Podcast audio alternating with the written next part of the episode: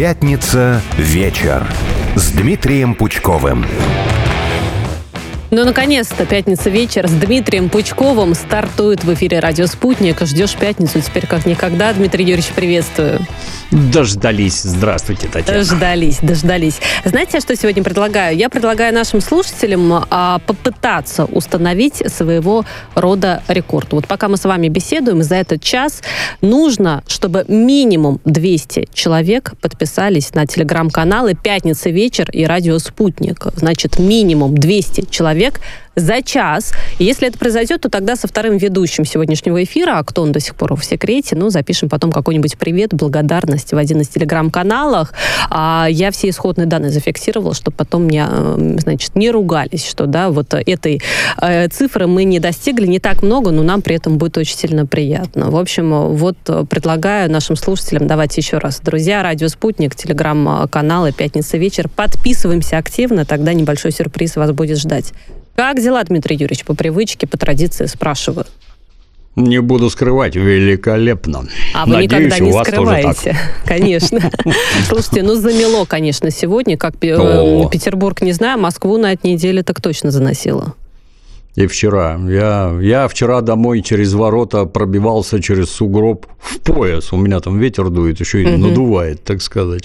Серьезно, очень серьезно, да. Очень серьезно. Я вчера, когда с работы возвращалась, знаете, по сугробам по этим иду, а часы мне умные говорят, вы тренировку, может быть, начали? Я говорю, нет, это я просто иду, значит, до дома по вот такой вот дороге. В общем, ладно, погода хорошая в любом а, случае, такая зимняя, морозная, сейчас метель. Зима. Да, зима зима, прекрасна по-своему. А мы к э, политической повестке переходим, и с международных новостей начинаем, как обычно. Ну, смотрите, значит, что у нас, э, какие заявления из НАТО звучат, что нужно готовиться к войне с Россией в ближайшие 20 лет. Это якобы может произойти. Глава военного комитета НАТО адмирал Роб Бауэр об этом сообщает. Ну, с одной стороны, можно предположить, что это, конечно, такой, знаете, популизм, утка, как публикация Бильта, да, давайте вспомним примерно то же самое, но, во-первых, во-первых, все-таки это некий официальный представитель Альянса, э, должности занимает такую. А во-вторых, как ни крути, НАТО планирует провести крупнейшие учения в Европе с момента распада Советского Союза. То есть это более 40 тысяч военнослужащих, э, принимать участие в них э, будут. А в Германии, Польше и странах Балтии они пройдут. И помимо этого Эстония, Латвия и Литва договорились о создании на границе с Россией линии обороны. Что будем делать, Дмитрий Юрьевич? Это у них прекрасно получается. Только вчера они нам толдычили, что это у них оборонительный блок, который непонятно зачем выдвигается к нашим границам. В пять волн подходил. А сегодня, оказывается, уже война неизбежна. Вот кто бы мог подумать, а? А тут вопрос сразу. А вот боевые действия на Украине, которые они спровоцировали, это как вообще? А дальше, где вы еще хотите спровоцировать? В Прибалтике, да, и втащить туда Германию, ну, по всей видимости, планы именно такие. То есть, э, я так понимаю, они в ходе кризиса чувствуют какую-то крайне я не экономист, но они, похоже, чувствуют какую-то очень серьезную угрозу самому своему существованию. То есть, как это, как это говорят правильно обученные на Западе, экзистенциальную угрозу. То есть, э, если она реализуется, то им не жить. А в чем заключается угроза? Ну, угроза в том, что они лишаются дешевых российских ресурсов, причем не по своей воле, а по американской. НАТО – это Соединенные Штаты Америки в первую очередь, а это так, прихлебатели. Ну, раз вы прихлебатели, то будете делать то, что вам скажет хозяин. Вот для начала развязали войну на Украине, вот американцы давали деньги, теперь американцы деньги давать не хотят, говорят, граждане европейские европейцы, давайте вы деньги, а давайте это ваша Европа, а давайте вы там будете воевать. Ну и достаточно странные, с моей точки зрения, персонажи, которые стоят у руля ведущих европейских держав, они почему-то, в кавычках, они почему-то на это соглашаются, нанося откровенный вред своим государствам, своим народам, они поступают по указке США. Почему? Ну, на мой взгляд, вопрос десятый. Самое главное, что происходит на самом деле. И сначала они поддерживали Украину, якобы на словах. А теперь, откровенно говоря, да, впереди война с блоком НАТО. Тут для меня, честно говоря, большой вопрос. Я, конечно, с одной стороны понимаю, что они постоянно, втянув нас, а они нас втянули в конфликт на Украине, они постоянно проверяют, а как вот, вот с ядерной державой, как можно воевать-то? Вот можно как-то обойтись так называемым конвенциональным оружием? Или все-таки Россия начнет применять, ну, хотя бы тактическое ядерное оружие? Ну, чисто для справки. Ну, понятно, того, то есть они его... изучают, да. Да, для того, чтобы его применять, надо подтянуть к линии боевого соприкосновения специальные воинские части, а не специальные подтянуть туда специальные боеприпасы, специалистов по их употреблению. И это видно будет всем. Россия ничего подобного не делает. А они продолжают. А давай вот так. А это какая-то, знаете, как э, заключенный в тюрьме. Ты мне окошко приоткрой, а я ногу просуну. А я вот уже и сам целиком вылез. И тут давай маленькими-маленькими шажочками мы тебя подведем. И вот они нас проверяют, проверяют, проверяют. А что вы сделаете в ответ на это? А что в ответ на это? Оно, вот лично для меня, очень странно. То есть, с одной стороны, да, мы ядерная держава, и с нами подобные фокусы не прокатят. То есть, в случае вооруженного конфликта ядерного, от этой самой Европы, учитывая густоту тамошнего населения, там очень много людей живет, не останется вообще ничего. В Соединенным Штатам, ну, повезет несколько меньше, но тоже ничего хорошего. Если такова конечная цель вооруженного конфликта, вообще непонятно, а зачем его затевать. Войны затевают для того, чтобы кого-то победить и воспользоваться результатом. Тут вот как-то в случае ядерного конфликта ничего не светит. Никто Но при этом... победителя как будто бы не будет, мне кажется, если не будет. Да. Нет, нет, нет. Самое главное, нет результата, которым можно воспользоваться. Выжженные пустыни, они ни для кого. Ну и, а давайте попробуем вот так. А не получится так попробовать, не получится. Как только туда полезут Прибалты и Германия, ну, ситуация может радикально поменяться. А гражданам вот как-то, вот с моей точки зрения, ему как-то все не вдомек. А давайте попробуем вот так, а давайте попробуем вот это, а давайте так, а давайте тут.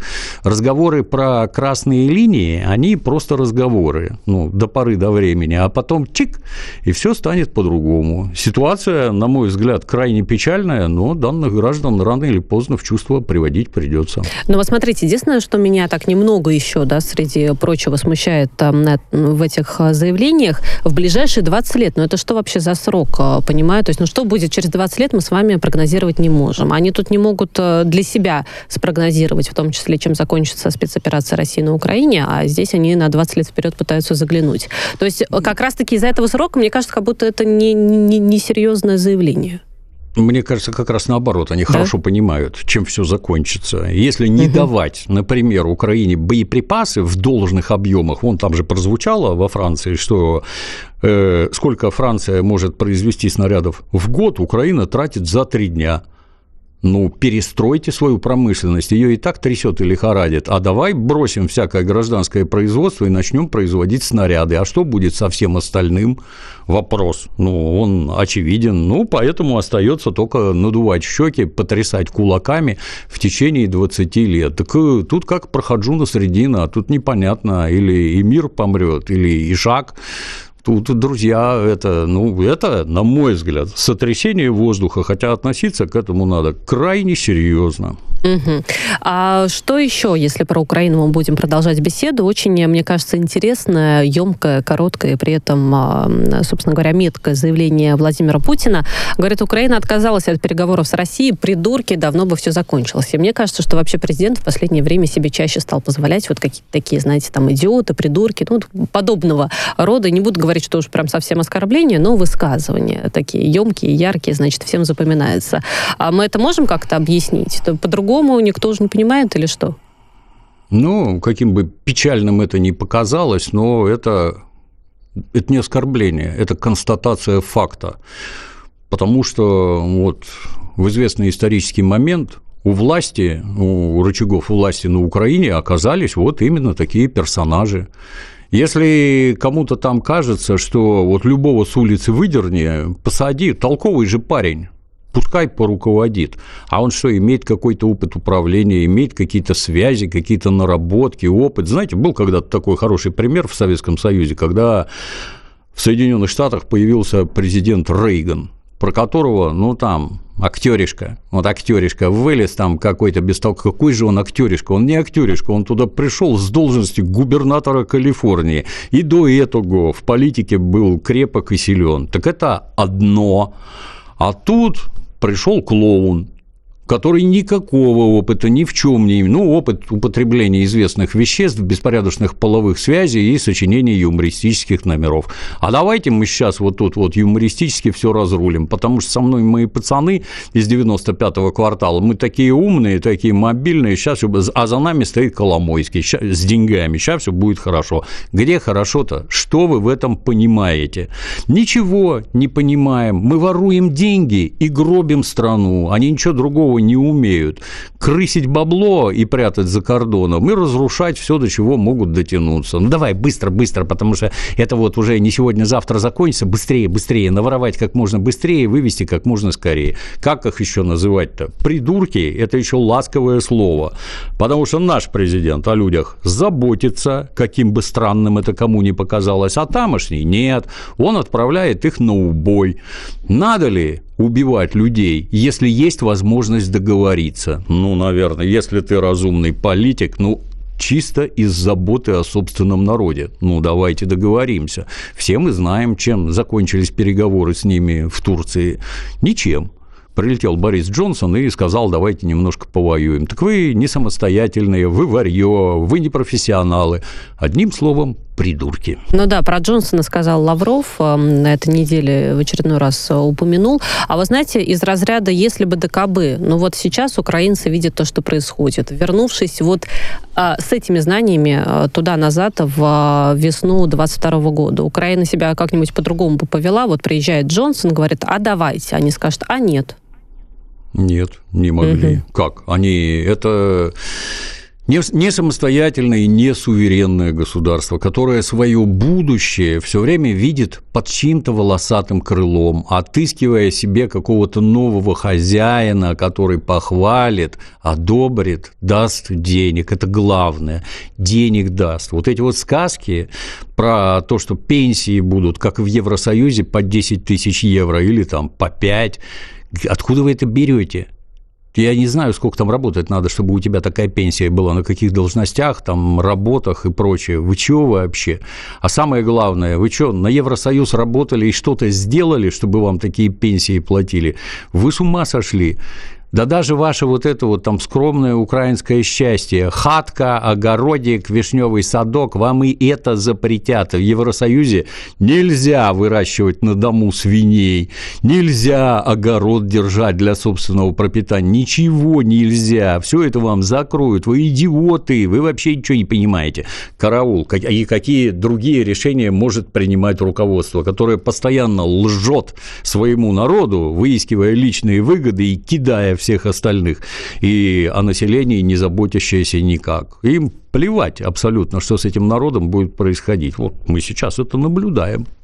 Знаете, давайте пару слов а, об экономическом форуме в Давосе, который сегодня завершается. Хотя, вот казалось бы, что там говорить. Потому что если читать вообще какие-то новости оттуда, а, ну, во-первых, все обсуждают вместо, не знаю, там, принятых решений, громких заявлений, все говорят о том, что там очень а, дорого продают, сейчас, секунду, секунду, значит, хот-доги. Вот, искал это бургер или что, чтобы никого не обманывать. Хот-доги услуги за 43 доллара за штуку. Вот, э, вот что обсуждают на самом деле в СМИ. А еще вот буквально только что тоже появилось сообщение. А, предлагаю запретить сельское хозяйство и рыбную ловлю, потому что это экоцид. Я сегодня узнала новое слово, значит, экоцид – это убийство всего живого. Вот, пожалуйста. Ну что тут скажешь а, э, про итоги вот э, подобного экономического собрания? Ну, очевидно, больше не о чем говорить. Ничего умного больше не было сказано и оглашено. Вот, бургер за 43 доллара. Тут, правда, непонятно, что там обсуждать. Туда съезжаются очень богатые люди. Туда вроде как даже билеты продаются примерно по 200 тысяч а, долларов ну, то есть или тогда евро. хот-дог за 43 – это нормально в целом, э, чего да жаловаться? ни о чем. Для этих людей это ни о чем. Ну, когда приходят в гостиницу 5 звезд, и стоимость проживания внезапно узнают, ну, там, например, есть ресторан, можно сходить, попробовать, какие там цены в пятизвездочной конторе. Ну, ожидает масса, наверное, каких-то открытий. Но, повторюсь, а больше обсуждать нечего. Все, там даже не гора родила мышь, а вообще ничего не получилось. Но тогда особенно, знаете, не, неприятно тот факт, что такие люди с такими э, зарплатами обсуждают бедность и голод. Да, голод. Это же тоже было на повестке, да, значит, как бороться, как победить, и вот это вот все, но немного неискренне это все получается. Ну, хотя э, чему да, тут удивляться. лгут они постоянно, то есть это граждане, представители известнейших колониальных держав. Вот э, приведу отличный пример. Знаете, вот есть такая угу. выставка, проходит World Press Photo, где публикуются не художественные фотографии, а то, что наснимали журналисты. И вот там отличная серия фотографий, как в Африке браконьеры убили слона. И вот, значит, на первой фотографии лежит мертвый слон. Слона убили для того, чтобы бивни раздобыть. Вот ему бивни э, эти браконьеры отрубили и убежали. И тут, значит, сходятся жители окрестных деревень. И вот последовательные фотографии, как слона распатронивают, там шкура, мясо, кости. Последняя фотография – темное пятно на земле. Ничего не осталось от слона вообще. И пояснительные надписи. Вы еще дополнительно поймите, что эти люди живут очень бедно. У них нет даже стальных ножей. Ножи они делают из жестяных ведер. Это вот это вот результат вашей европейской колонизации. Это вот вы там построили города, заводы, фабрики, ПТУ, институты, университеты. Нет, оказывается, в результате жители ваших бывших колоний делают себе ножи из жестяных ведер и распатронивают мертвых слонов, потому что им вульгарно нечего жрать. А вы могли бы там это скважины до воды пробурить, построить какие-то ирригационные системы, поля вспахать, тракторов дать? Нет, нет, этого ничего нет, они только страдают, понимаете, вот эко экоцид.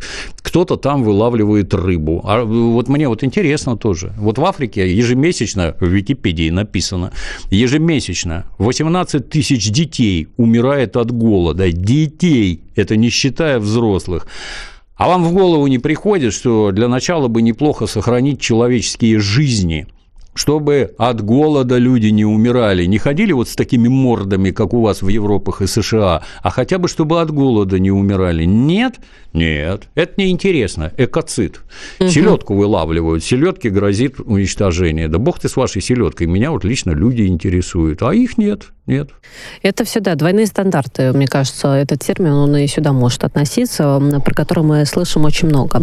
А дальше давайте посмотрим, что внутри нашей страны происходит. А здесь одно из самых ключевых, мне кажется, событий за эту неделю, что гособвинение потребовало для обвиняемой в теракте Дарьи Треповой. Напомню, что она внесена в реестр террористов и экстремистов Росфинмониторинга 28 лет колонии. Но напомню, это тот человек, который обвиняется в теракте, в результате которого погиб э, военкор Владлен Татарский. 28 лет – это достаточно, много, мало? Э, ваше мнение тут какое, Дмитрий Юрьевич?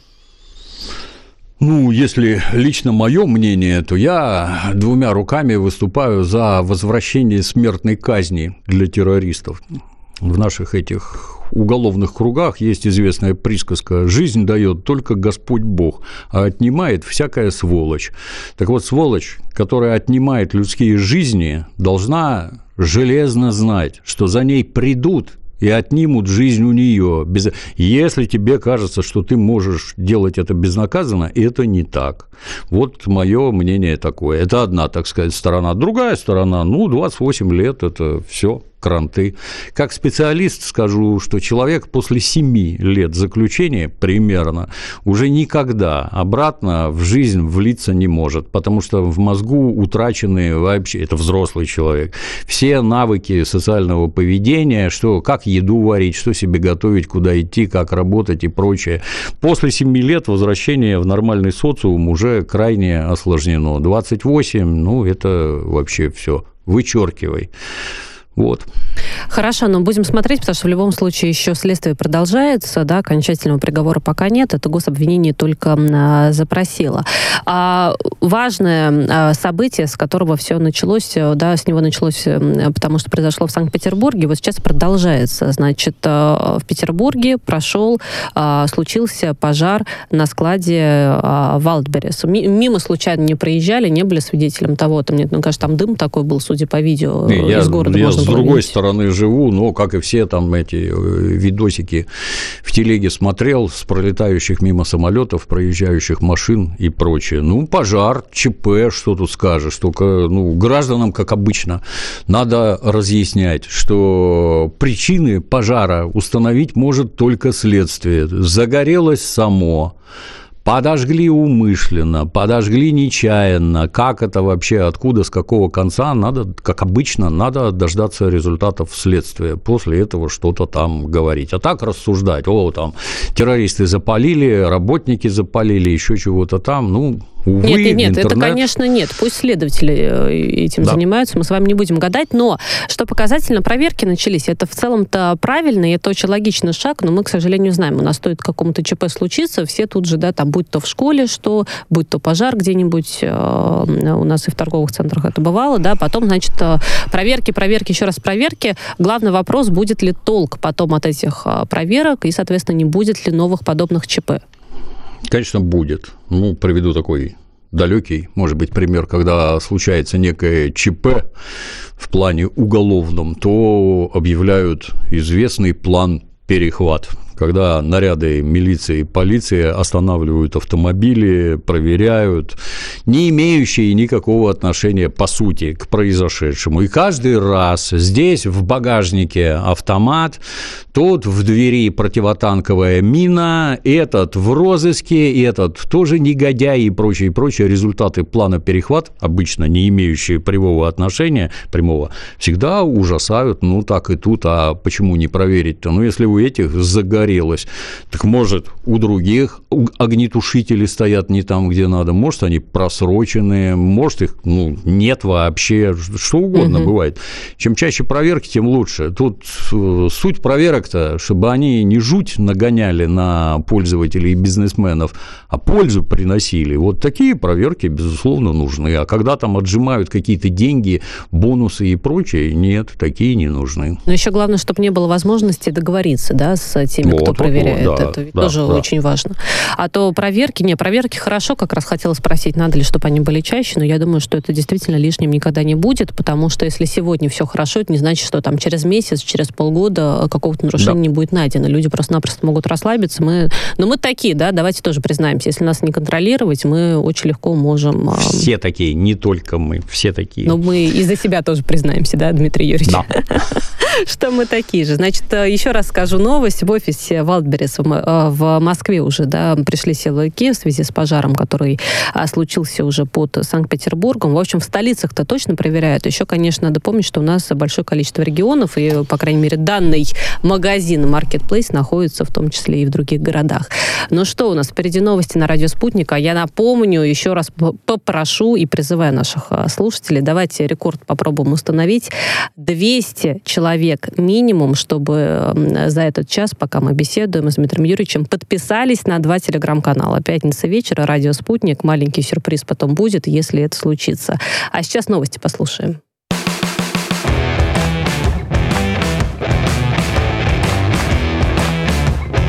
Пятница вечер с Дмитрием Пучковым.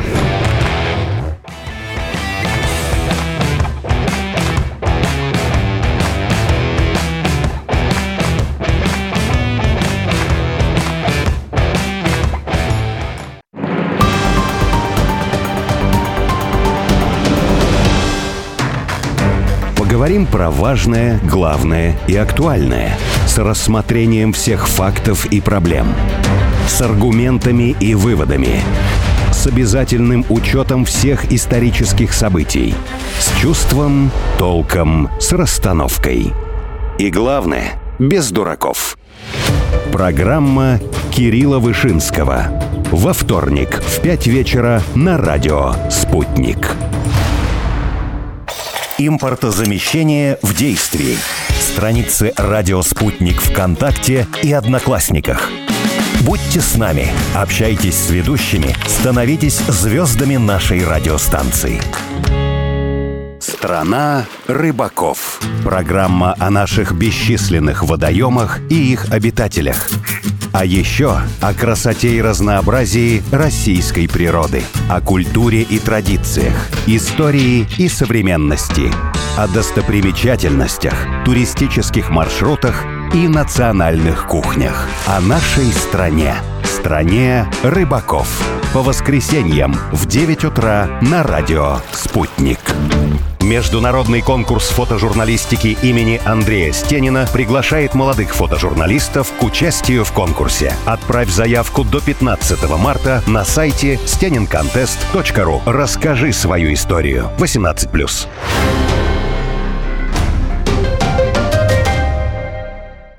Телефон рекламной службы «Радио Спутник». Плюс 7 495 950 6065. Радио «Спутник».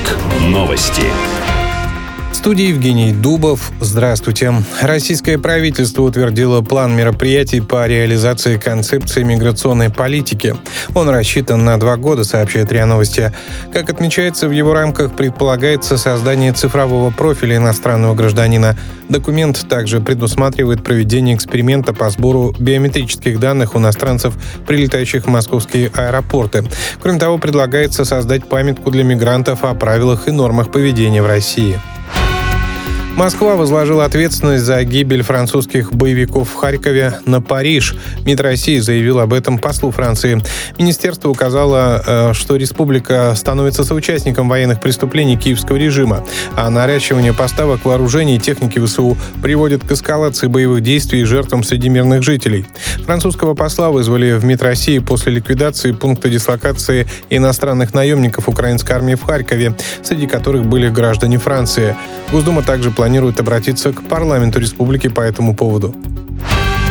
Три человека пострадали из-за поломки подъемника на горнолыжном курорте в подмосковной Яхраме. Это сообщает РИА Новости со ссылкой на источник в экстренных службах. По данным СМИ, они сорвались с высоты. Предварительно у одной девушки перелом поясничного позвонка, еще двое мужчин в состоянии средней тяжести. Как отмечается, 20 посетителей были эвакуированы с подъемника. Еще 15 человек остаются на высоте 6 метров над землей. К месту следуют спасатели. Обстоятельства произошедшего информация пострадавших пострадавших уточняются. Официально э, данные пока не подтверждены. Президент Федерации компьютерного спорта России Дмитрий Смит назвал ожидаемым запрет россиянам выступать под национальным флагом. Ранее такое решение приняла Международная Федерация киберспорта. По словам главы ФКС, большинство работников секретариата ISF – граждане стран НАТО. Они следуют установкам политиков. Он также отметил, что окончательное решение об участии российских спортсменов будет принято на съезде организации. Япония посадила на Луну свой первый исследовательский модуль. Это сообщило японское агентство аэрокосмических исследований. Слим несет два аппарата. Они будут заниматься фотосъемкой и астрономическими наблюдениями на поверхности спутника Земли. ФИФА объявит место проведения финального матча чемпионата мира по футболу 26 года. Выбор стоит между Далласом и Нью-Джерси. Турнир будет проходить в США, Канаде и Мексике с участием 48 национальных команд. Всего планируется провести 104 матча.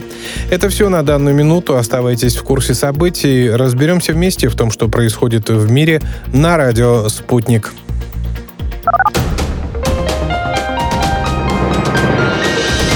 Следующий выпуск новостей через полчаса.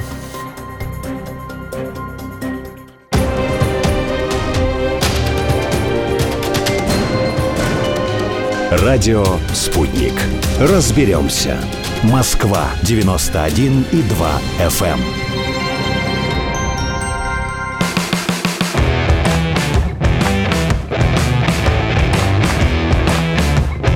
Пятница вечер с Дмитрием Пучковым. Да-да, пятница вечер с Дмитрием Пучковым. Татьяна Ладеева тоже в студии. Дмитрий Юрьевич, давайте еще раз поприветствуем, кто к нам, может быть, только что подключился. Добрый вечер, да. А, напоминаю, минимум 200 человек должны быть подписаны на два телеграм-канала. Это «Пятница вечер» и «Радио Спутник». По итогу этого часа, друзья, давайте активнее. В общем, не подводите меня, а то я тут очень-очень сильно для вас же а, стараюсь, чтобы вы всегда были в курсе э, всех событий и новостей. Ну что, нам, а, поскольку у нас стартует вторая получасовка, мне кажется, такую серьезную маску мы периодически и постепенно можем, да, с наших лиц, значит, снимать, потому что уже смешные новости тоже к нашей беседе будут э, подключаться, и, собственно, будем уже немного расслаблять аудиторию, все-таки выходные впереди. Но а, все-таки важное решение от правительства, обязано его озвучить. Ну, хотя оно еще не точное, но правительство одобрило конфискацию имущества по статье о фейках об армии. Это пока еще все-таки законопроект, то есть там еще будут в любом случае его рассматривать. Но вот я думаю, а конфискация имущества, это достаточно строго, это, скажем так, нормально, или это может быть э, перебор? Вот э, как мы должны реагировать э, к такой идее? Тут затрудняюсь сказать. То есть я угу. с таким сталкивался редко. Это только у, на моей памяти, только у работников торговли советской, проворовавшихся проводили конфискации. Там, кстати, не так, что это грузовик приехал и все забрали комплект летней одежды, комплект зимней одежды, обувь летняя, обувь зимняя. Обои в квартире не обдирали, нет. Но оставалось там стол, табуретка, вилка, ложка, нож, вот, вот, вот так. Это, а все остальное изымается. Тогда это было, мягко говоря, очень сурово. Ну, я не сомневаюсь, что это достаточно сурово и сейчас. Я вот с ужасом, знаете, когда показывали освобожденный Мариуполь, а там у подъезда в репортаже стоял мужчина, ну, там за 50 далеко, сгоревший дом многоэтажный. Вот, была квартира, и все, что в ней нажито было, все сгорело. И, в общем-то, как-то приходит осознание, что у большинства из нас все, что мы за свою немалую жизнь трудовую в том числе нажили, оно помещается в одну квартиру. Так вот, если это все изымут, не пожаром, а, так сказать, в качестве наказания оставят тебе одну ложку, одну вилку и один ножик, ну, я думаю, серьезно скажется на психологическом состоянии тех, кто занимается подобной, не побоюсь такого слова, фигней. Уж да это вы еще край, нежно и ласково да, фигня Взрослые люди, ну, сиди, молчи, никого твое дурацкое мнение не интересует. К чему ты это несешь? Особенно теперь, если понимаешь, понимаешь, что за это надо отвечать. Вот, кстати, о птичках недавно совершенно там пару репортажей публиковали про граждан Украины, которые пытаются попасть на территорию Российской Федерации. Вот в аэропорту их встречают сотрудники, дайте ваш телефон. И внезапно, оказывается, приготовьтесь, в телефоне все стертые сообщения в мессенджерах элементарно по одному тычку восстанавливаются. Кого ты тут куда слал? Как ты о России отзываешься? Отзывался ее руководство. До свидания. Ну, если вы такое видите, и все такие продвинутые интернетом пользуются, вам кажется, что здесь какая-то анонимность? Нет никакой анонимности и никогда не было. До вас просто руки не доходили. Народ в настоящее время консолидирован и, мягко говоря, разъярен. И как только граждане видят подобные посты, оскорбляющие армию, дискредитирующие армию, а там коллективно жалуются, коллективно жалуются и принимают меры тут же. А принятие мер, если выразиться в конфискации имущества, ну, поздравляю интеллектуалов. Вот закономерный итог. Вот. Ну, в общем, в любом случае понятно, что правительство ищет новые способы, рычаги давления, но в том плане, чтобы бороться вот действительно с теми, кто распространяет э, фейки, в первую очередь о российской армии. Но мы знаем, что и до этого определенные меры уже принимались, это вот в продолжении. А что еще, знаете, хотят э, сделать? Депутаты предлагают организаторов э, трэш-стримов наказывать штрафом до 700 тысяч рублей. Мне это не очень ложится в контекст того, что до этого вообще предлагали их, в принципе, запретить. И, насколько я помню, Вячеслав Володин говорил, что вот весной весной будут это рассматривать, потому что, ну, что хорошего от э, трэш-стримов ожидать? Зачем штраф? Мне кажется, вообще, ну, за запретить надо. Как, какая ваша тут позиция? У нас есть хороший пример рядом с нами – коммунистический Китай, где, например, нет Ютуба, нет Фейсбука, нет Инстаграма и других этих террористических, запрещенных на территории Российской Федерации сервисов. А вот Ютуб почему-то есть. Если трансляции ведутся через Ютуб, мне интересно, а как вы это хотите запретить? Вот неясно абсолютно, как это можно запретить. Это не ваше, это не у вас. Тут первый и главнейший способ борьбы – это организация своих видеосервисов, своих. YouTube американский – это главный инструмент идеологического воздействия на всю планету Земля. Через YouTube транслируются политические воззвания Соединенных Штатов Америки. Вот у нас этого быть не должно в первую очередь поэтому. Ни у кого ж не вызывает сомнения, что не надо звать американских пропагандистов на федеральные телеканалы. Никто с этим спорить не будет. А вот YouTube почему-то работает. Ну, потому ну, что там это... и полезно, да, есть информация об этом ведь есть, тоже Есть, конечно. Так вот, полезную информацию все надо сосредоточить у нас, на наших видеосервисах. То у нас какие-то программисты все всех рвут на то, не просто побеждают, а просто рвут всех на каких-то международных олимпиадах, а свой YouTube построить не могут. Это странно. Конечно, наши видеосервисы развиваются, но так это делать надо было изначально. Это раз. Все должно быть свое, а не где-то там, к чему нельзя принять никакие меры. Второе, ну, естественно, да надо подобные вещи пресекать. Но тут следует это, вы бы гражданам для начала разъяснили, а чего делать не следует. Вот э, я, например, там, не знаю, 25 лет в, интернете, в интернетах наших угу. сижу, ну, я взрослый туда пришел, там, в 38, я взрослый, на мой взгляд, достаточно воспитанный. Я понимаю, что такое хорошо, что такое плохо, веду себя соответствующим образом. А вы этой молодежи там можете объяснить, что такое хорошо и что такое плохо? Можно ли скакать полуголому, например? Можно ли материться в три этажа? Можно ли там кого-то бить, мучить животных, еще чего-то там. Э, чтобы закон работал, граждане должны понимать, в общем-то, чего делать можно, а чего делать нельзя. Дмитрий Юрьевич, ну И немного странно, что это надо объяснять, допустим, да? Надо, Тот факт, что не надо, надо мучить уже животных. надо, угу. потому что 30 лет это все было абсолютно нормально. Никто же никому никаких претензий не предъявлял. А теперь вот претензии появились. Ну, с моей точки зрения, для начала было бы... Это как это? Как про пропаганду гомосексуализма. Вот приехала талантливая исполнительница Мадонна, которая только об этом в песнях поет. Ничего, что они на английском языке. Так это пропаганда или нет? Если наши мегаполисы уклеены просто ее плакатами концертов, это пропаганда или нет? А то, что она песни эти со сцены орет, это пропаганда? Или вы объясните, как, с какой стороны подходить-то? Не так, чтобы, как это наш это, отечественный закон, внезапный и беспощадный упал на голову, вы объясните, что можно делать, что нельзя. Ну а дальше сам-то ключевой вопрос. Надо ли этих балбесов малолетних приводить в чувство? Обязательно надо. Это вообще, по-моему, не предмет для обсуждения, это предмет для работы. Нельзя подобное показывать детям. Если вы сидите там, материтесь в три этажа, употребляете алкоголь и прочь, и прочь, и прочь, нет, такого быть не должно.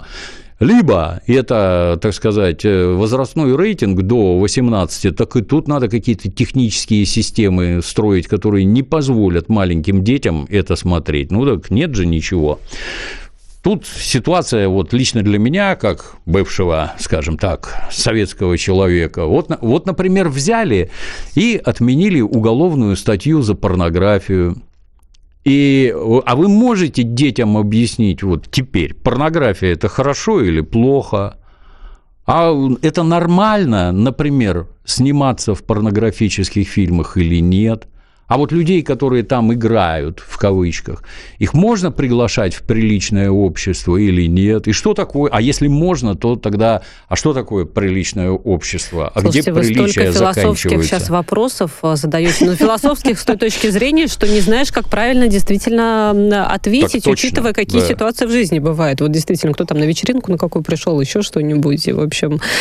Ой, ладно, ну, в общем, в любом случае, да, про трэш-стримы мы еще так или иначе будем говорить, потому что что будут рассматривать вот этот вопрос и запрета, и, и штрафа, и, в общем, как они окончательно договорятся, так и мы с вами, Дмитрий Юрьевич, я думаю, э, это обсудим. А вот что еще, знаете, интересно. Значит, в Москве э, суд запретил вакансии с пометкой «только для славян». Ну, там искали, значит, сотрудников, вот такой критерий нашли.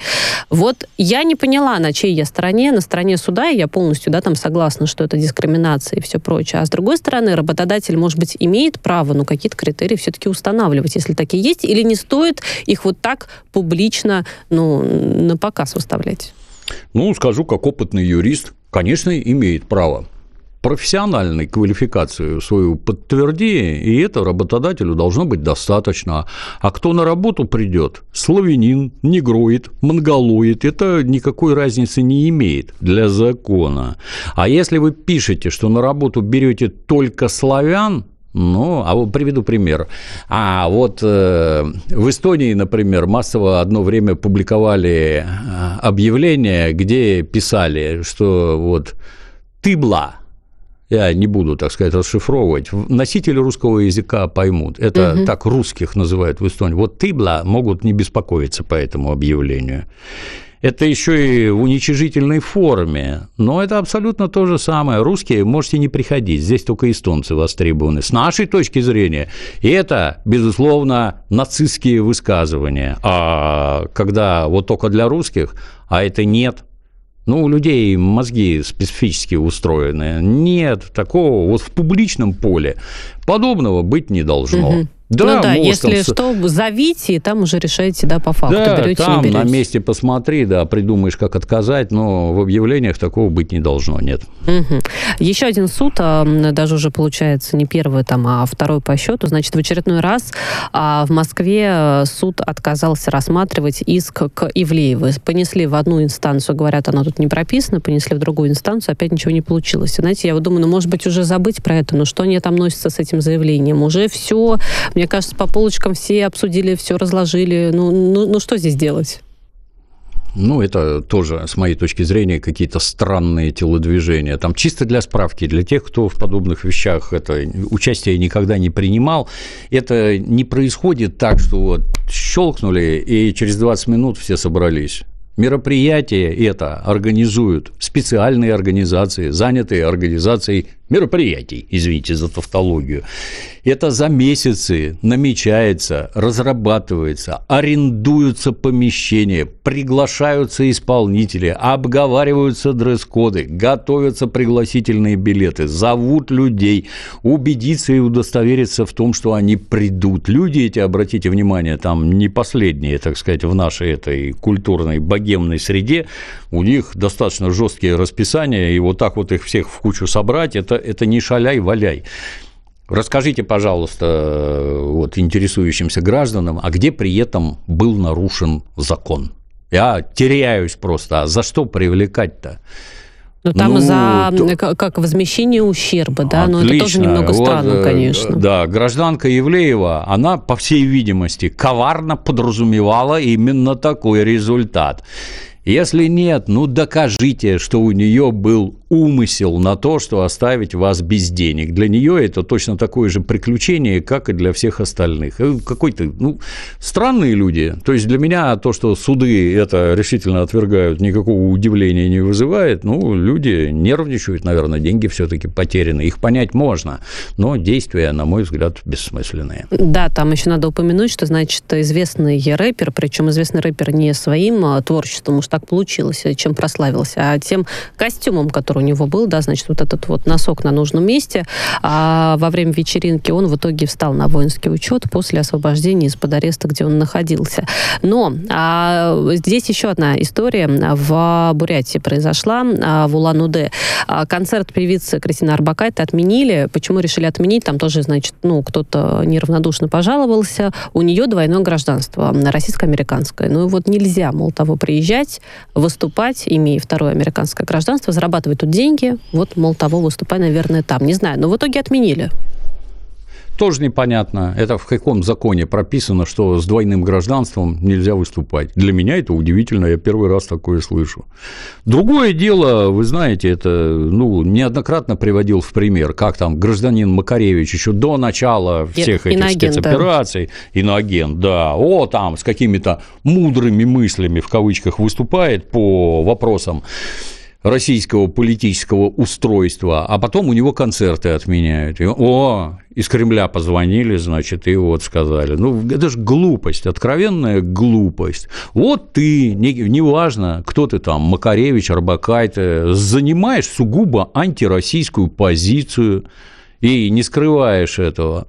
Дальше ты хочешь вести концертную деятельность. А мы с вами, э, так сказать, это директора как их, домов культуры, условно говоря. У меня собственный, а у вас казенный. Ну, вот мой собственный дом культуры. Туда хочет приехать Макаревич.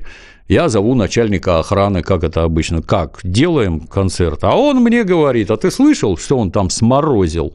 Да, ну так вот на концерт придут люди с баллончиком перцового газа, чтобы напрыскать возле сцены. Как только напрыскают, толпа ломанется на выход, и в дверях человек 10 затопчут насмерть. Оно нам надо. У нас, между прочим, коммерческое предприятие.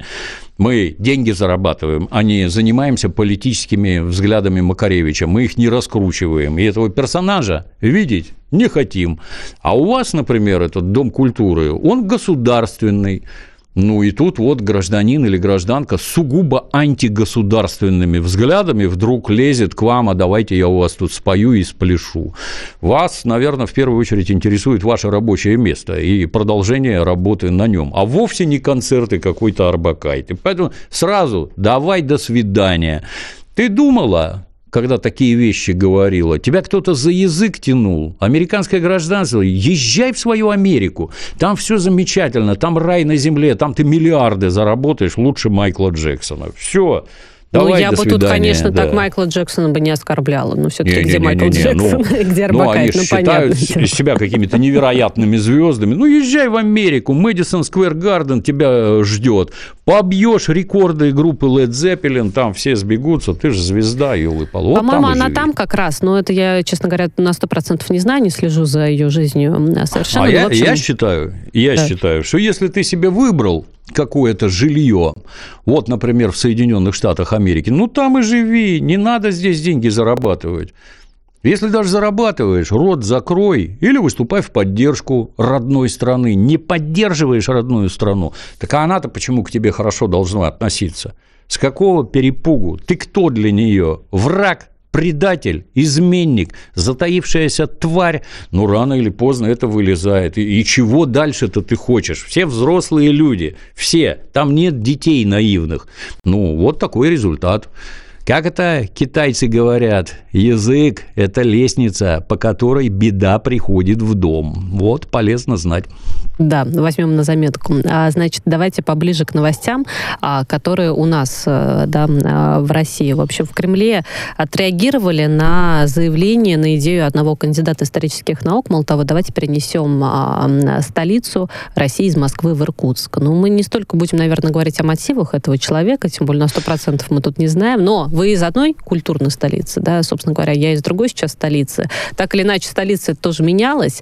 Не думаю, что мы ее будем вновь переносить, но я так просуждала, у нас ведь постоянно какая-то борьба за столицы, я имею в виду в каких-то отдельных регионах, да, то мы там пытаемся определить столицу по Волжье, и для тех городов это важно. То, значит, Дальнего Востока, Хабаровск или Владивосток, они там тоже обижаются, если вдруг назвали. А, это важно вообще как-то? Что, что этим городам деньги приносит побольше такой статус? Ну, есть серьезные исторические примеры, как император Константин столицу из Рима вынес в тогдашний Константинополь. Это чтобы разорвать связи, набрать новых людей-управленцев, старых этих отодвинуть, сидите в своем Риме, а у нас тут новый будет город. Или Петр I, который его из Москвы, да, бояре пусть сидят там, а вот мы уедем в Петербург свежеотстроенный. Да, это имеет серьезные политические э, основания, ну и экономические тоже. Есть разумные примеры, например, в стране Бразилии, где кто там, Оскар Немейер эту Бразилию, а столицу отдельную построил. Есть возле нас хорошие примеры, как в Казахстане, в Астане, столицу построили. Это равноудаленную от могучих социальных групп, там верхний ЖУС, нижний ЖУС, а мы вот здесь вот в сторонке от вас как-нибудь посидим. Да, ну, в определенных моментах, да, это имеет смысл. Я бы с другой стороны посмотрел, что столица – это, ну, с моей точки зрения, я как, не как, я как человек из семьи военной, это боевое управление, то есть там гигантские каналы связи, пункты управления, там секретные, открытые туда-сюда. Как, а как вы это предлагаете переносить? Если переносить, то вот с моей точки зрения, ну, мысль ну, скажем так, в ряде аспектов здравая. Столица должна быть как можно дальше от границы. Например, в центре Сибири. Хорошо. Но а как это все перенести? Ну, правительство а надо перенести да? тогда, получается, не, не, не, не, не, чисто технически, сколько это стоит? Вот эти вот командные пункты, там, ЗКП, РКП и прочее, а сколько это стоит? Давайте огласим. Это не ОМОН переименовать, это или там улицы какие-нибудь дурацкие э, в виде мести большевикам, мы ваши улицы все переназовем. Так и это денег стоит для налогоплательщиков немалых. А вот этот вот перенос столицы, ну, я как-то даже теряюсь. У нас, я боюсь, если начать считать, это никому не надо вообще. Да, конечно, не надо, но, собственно, мне было даже удивительно, что Дмитрий Песков решил это прокомментировать, но, видимо, общество начало это как-то, да, активно идею, может быть, по-своему обсуждать, что вот пришлось комментировать, мол, того, успокойтесь, перенос не будет. Все, значит, э, ответили нам на все вопросы сразу. Так, в Калининграде, в другом российском прекрасном городе, школьникам запретили экстравагантные стрижки. Не знаю, что это именно значит, да, вот какая стрижка считается экстравагантной, какая нет. И пирсинг. Меня в школе, признаюсь, очень сильно ругали. Я, значит, занималась бальными танцами, яркий макияж, это было мое все, и поэтому меня всегда за это ругали, за ногти яркие и все тому подобное. А Дмитрий Юрьевич, но нужна школьная форма. Возвращаем, может быть, в этом ключе, да, вот как это было в Советском Союзе или нет?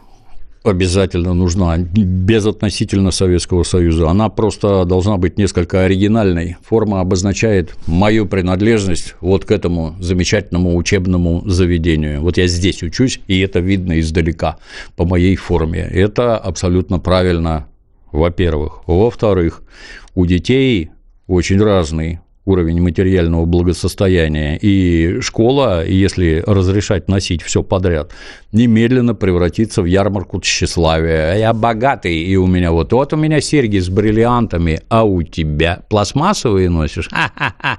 И этого допускать нельзя. Вы сюда учиться ходите, а не соревноваться друг, в друг, друг с другом в материальном благосостоянии родителей. Можно ли постричь половину головы на лысо и прийти таки, такому? Я считаю, нельзя. Как в известном фильме «Цельнометаллическая оболочка». Рядовой куча, ты что, хочешь выделиться? Ну, так вот, в школе надо выделяться умом и хорошими отметками, а не головой, постриженной напополам. Это абсолютно ни к чему. В учебный процесс это ничего не добавляет. В учебный процесс добавляет дисциплина, которая в том числе выражается в красивой, опрятной форме, в хороших оценках, в нормальном поведении. А непонятно, а зачем Ладно, бальные танцы, а в целом, а зачем вы в школу ходите как на дискотеку? Это для чего? Вот в боевой Ой, в общем, раскраске. Сейчас я... бы 14-летняя Таня, да, вернись назад, сказала бы, Дмитрий Юрьевич, ну я пытаюсь внимание привлечь, ну смотрите, как красиво. Ну нет, Девятый, сейчас уже я понимаю, класс, что нет. Девятый, десятый класс. Может быть, когда все уже относительно взрослые, а детям нет, это не надо. Ну хорошо, давайте, значит, последние полминутки у нас с вами остаются, но просто не могу не э, прочитать саму новость. Заместитель министра науки Британии не смог отличить Марс от Солнца. А он, на секундочку, за космические проекты отвечает. Видимо, большая, большой космос э, впереди у Британии. Да, значит, будут они э, Британские ученые получше продолжают радовать. Молодец. Не отличить звезду от планеты, молодец. В общем, да, вот такие новости оттуда. Дмитрий Юрьевич, час пролетел, как всегда, очень быстро и незаметно. Вам да. хороших выходных, а я пойду считать, сколько же слушателей, подписчиков у нас прибавилось в двух телеграм-каналах. Это «Радио Спутник» и «Пятница вечер». Ну и передаю слово второму ведущему на сегодня.